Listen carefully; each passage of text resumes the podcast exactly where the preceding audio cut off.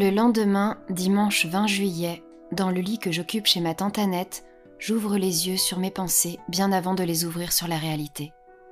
Pourtant, elle est bien là. Aujourd'hui est le jour que j'ai choisi pour me libérer. Olivier doit venir me chercher vers 14h. J'espère qu'il n'a pas oublié. Évidemment que non. Ce sont juste mes peurs qui cherchent à me déstabiliser. Je dois absolument occuper mon mental avant le grand saut. J'enchaîne une pratique de Kundalini à même le gazon en essayant de puiser toute l'énergie du centre de la Terre, comme jamais. Si j'avais pu creuser, je l'aurais fait. Même si je ne sais pas ce que j'aurais pu trouver à part une taupe. Une heure plus tard, les bras endoloris et la respiration flottante, je rejoins mon oncle Gilles et ma tante Annette pour le petit déjeuner. Ils sont motivés à mes côtés, m'encouragent pour ce que je m'apprête à faire et ça me rassure. Cependant, mon mental ne se calme toujours pas. J'ai la bougeotte interne. J'aimerais poser mon cerveau sur le côté et l'envoyer faire un marathon de burpees, juste le temps que sonne le glas. Finalement, ce sera un cours en ligne d'hébreu, tant pis pour le cardio. Une autre langue pendant deux heures pour me faire oublier la mienne et son discours angoissant. 13 heures. Je m'assois autour de la table familiale, croque dans les radis du jardin, puis j'oublie le reste de tout ce que je savoure durant ce dernier repas de ma vie de tromperie. Deux heures plus tard. Je suis toujours assise, mais cette fois, c'est dans la cuisine de chez mon oncle Pascal et ma tante Nelly. Ils me font face autour de la table, mais aussi mon petit cousin Eric et sa femme Fanny qui sont venus de Rouen pour passer la journée à leur côté. Pas de hasard, encore une fois. Olivier se tient debout derrière moi. Il me presse les épaules pour me transmettre son courage et me donner l'impulsion de départ. Il marmonne Allez, ma grande. J'inspire, je bloque mon souffle. Je balaye leur regard mi-inquiet, mi-interrogateur, et expire ces mots. Bon ben voilà, Olivier et moi on va se marier. Blanc. Pouffement de rire jaune clair. Je relâche la pression, je me détends, et l'audience me suit. J'ai l'impression d'avoir lâché ce fameux paix que l'on retient une nuit de peur de réveiller l'autre. Seulement ce gaz finit toujours par revenir, inlassablement, tant qu'on ne l'a pas réellement expulsé. Mon estomac se contracte de nouveau, je reprends mon souffle, et cette fois, je commence par les mots que j'ai enterrés durant huit années.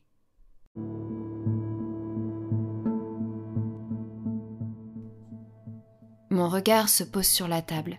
J'articule comme je peux, je sens une goutte salée se glisser à la commissure de mes lèvres. Je continue mon histoire. Ma voix se tord et fait des vocalises. Je croise le regard de mon oncle Pascal. Il détourne le sien. J'arrive sur celui de mon cousin Eric. Il regarde le sol. Je poursuis mon récit. Je suis en apnée. Pascal prend soudain la parole. Oui, mais moi, tu m'as déçu, Émilie. Tu venais plus nous voir. Nelly le coupe. Oh, Pascal, on n'est pas en train de parler de ça, là. Je reprends et clôture le tout en montrant quelques photos de Léa et moi, comme pour prouver la véracité de mes mots. Personne ne parle. L'onde de choc fait encore vibrer la pièce. Olivier, comme un avocat à la barre, prend immédiatement la défense de mes années d'absence. Il s'indigne et demande à l'Assemblée de se mettre à ma place, de s'imaginer juste un instant vivre avec une double identité, un double jeu.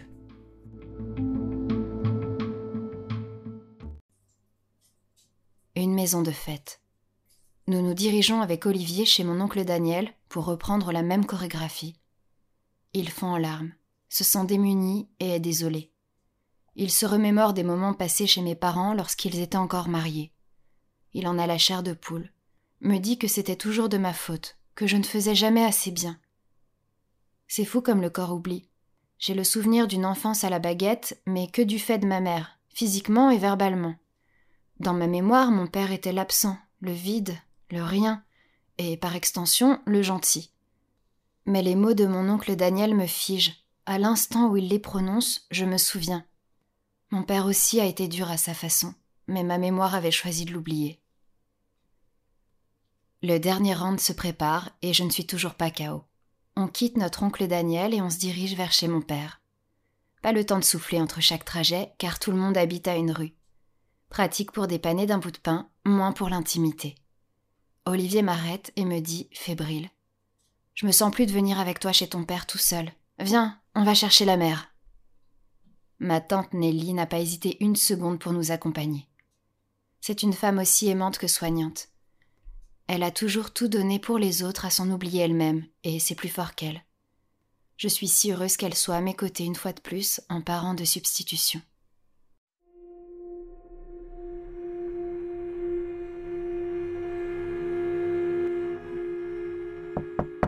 On frappe. Un raclement de gorge enrouée de gitane maïs nous autorise à entrer. La pièce est sombre.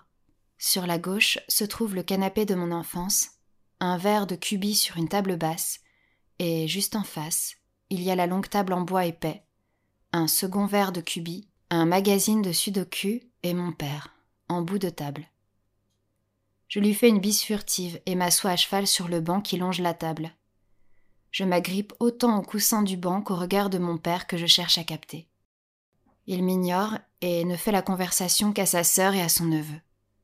Mes yeux lancent au sien des mains tendues et crient À l'aide, regarde-moi. Il finit par pivoter la tête de mon côté et plonge son regard bleu et vitreux dans le mien. C'est maintenant.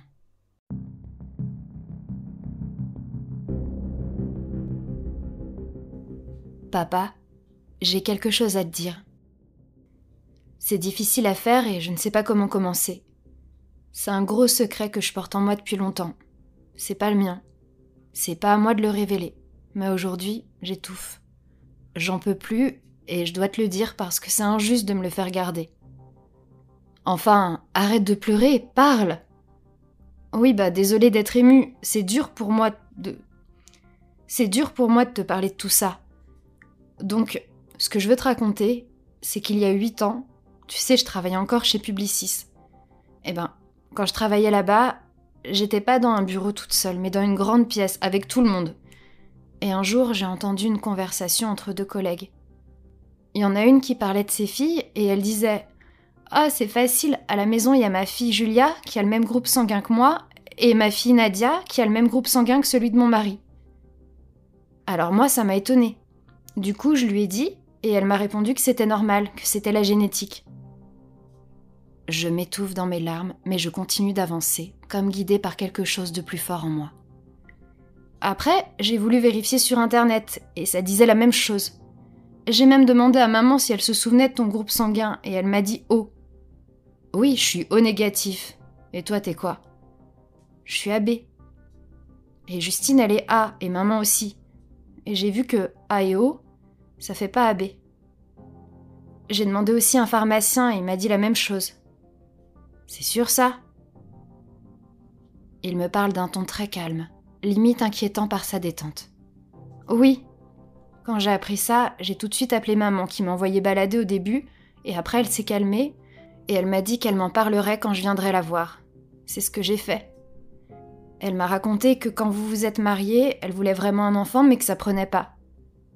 Je me sens si gênée de parler des termes techniques de ma conception devant mon père, mais je ne dois rien minimiser. Ce n'est que la vérité. Maman m'a dit qu'elle prenait des traitements pour aider et que ça ne fonctionnait toujours pas. Alors un jour, apparemment, elle a rencontré un homme sur Paris, mais elle l'a vu juste une fois ou deux, et elle s'est servie de lui pour avoir un bébé. Elle a rien pu me raconter de plus, car elle m'a dit qu'elle n'avait pas de contact avec lui, qu'elle voulait juste un enfant, et elle m'a demandé de garder le secret. Il me regarde, mais ne dit rien. Il prend la parole au moment où je m'apprête à dévoiler la suite des événements. Il me dit, dans la plus grande détente, comme une évidence. Je le savais, Émilie. Quoi? Tu savais? Oui, je savais que tu n'étais pas ma fille. Mais comment c'est possible? Et pourquoi tout le monde me ment depuis toujours? Pourquoi si tu savais on m'empêche aujourd'hui de te dire la vérité? Pourquoi? Moi, je voulais pas d'enfant et ta mère si. Du coup, quand on avait des rapports, je simulais. Je me retenais. Le jour où ta mère est venue m'annoncer qu'elle était enceinte, je l'ai pas cru. Mais j'ai rien dit.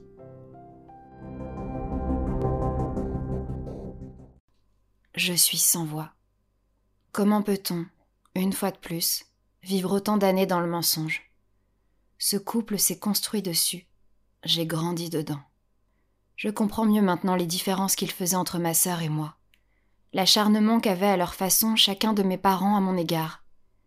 J'étais la matérialisation de ce mensonge, la preuve vivante du déséquilibre de leur vie.